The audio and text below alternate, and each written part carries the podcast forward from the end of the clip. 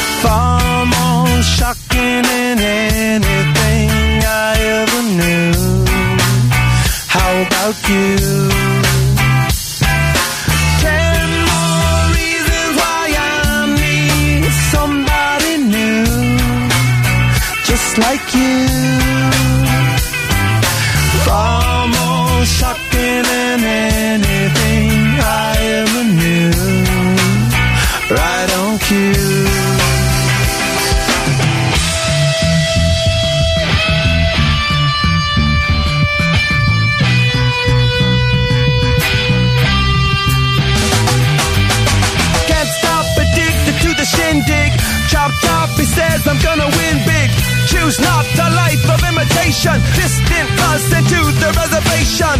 Defunct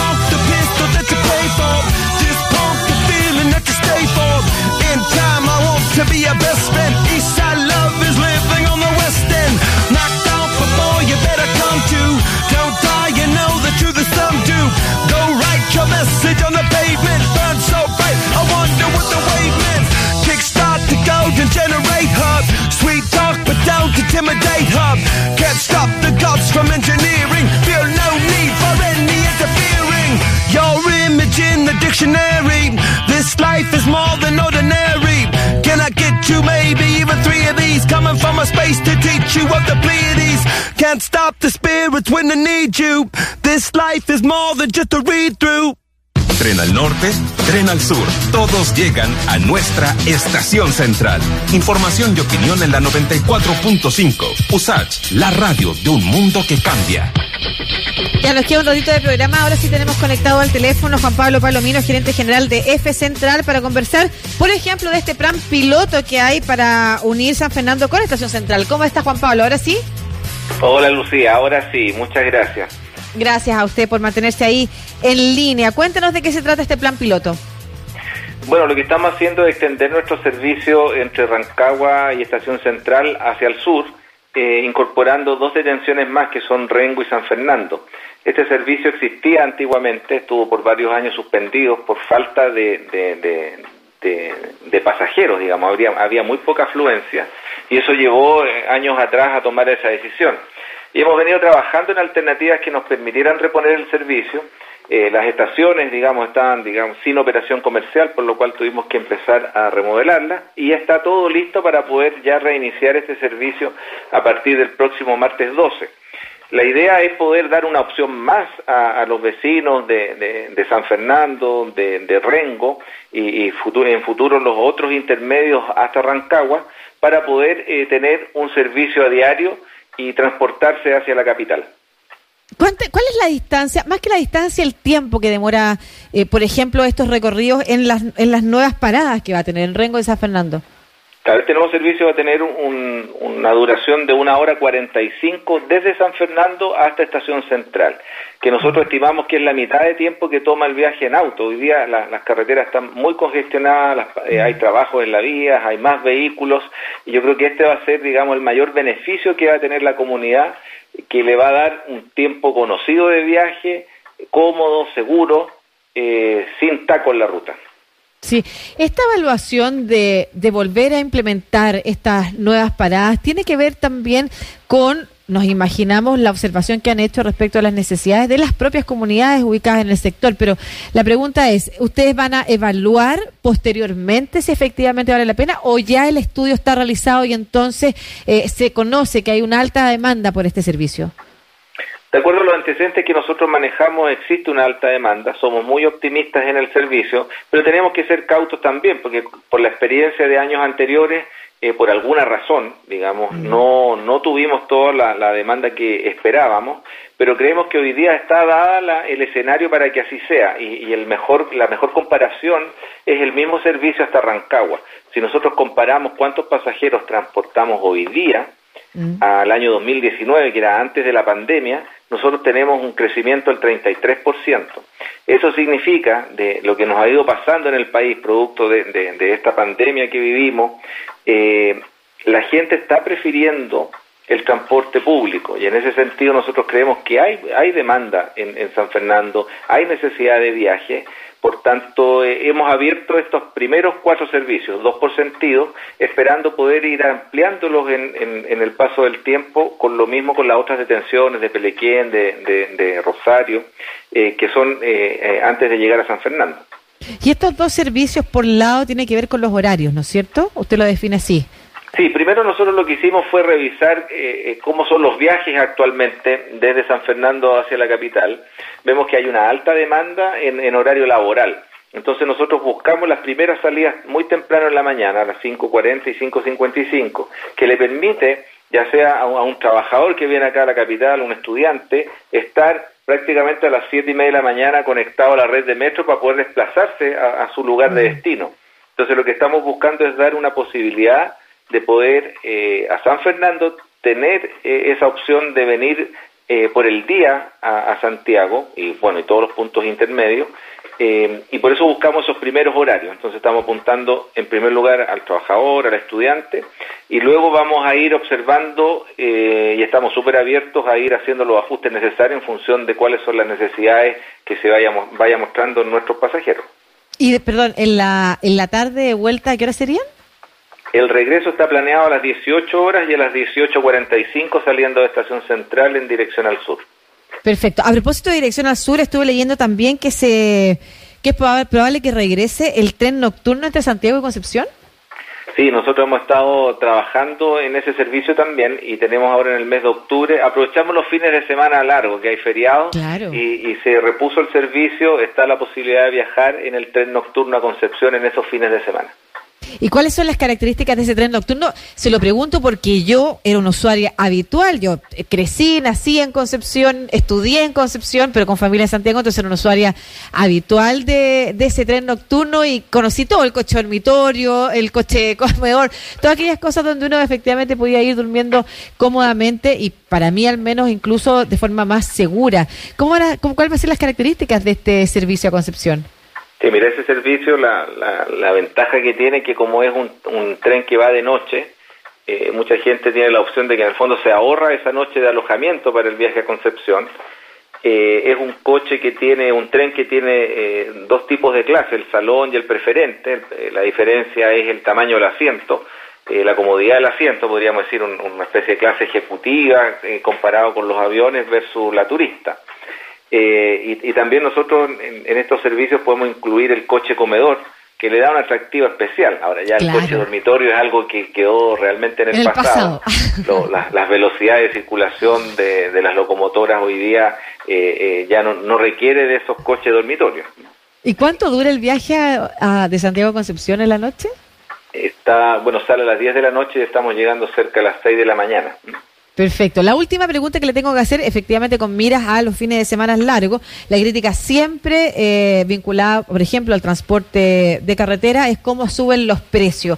Aquí, F, ¿cómo estipulan los precios también y, y cómo anda con la competencia? Sí, nosotros en, en los servicios Metrotren, el Metrotren Rancagua, el que va a San Fernando, no, lo que tenemos es una tarifa plana. Entonces, uh -huh. en ese sentido, no, no, se mueve la tarifa por la época del año que sea. Entonces, eso le da la certeza a nuestros usuarios que tienen acceso, digamos, a una tarifa que, que es muy conocida.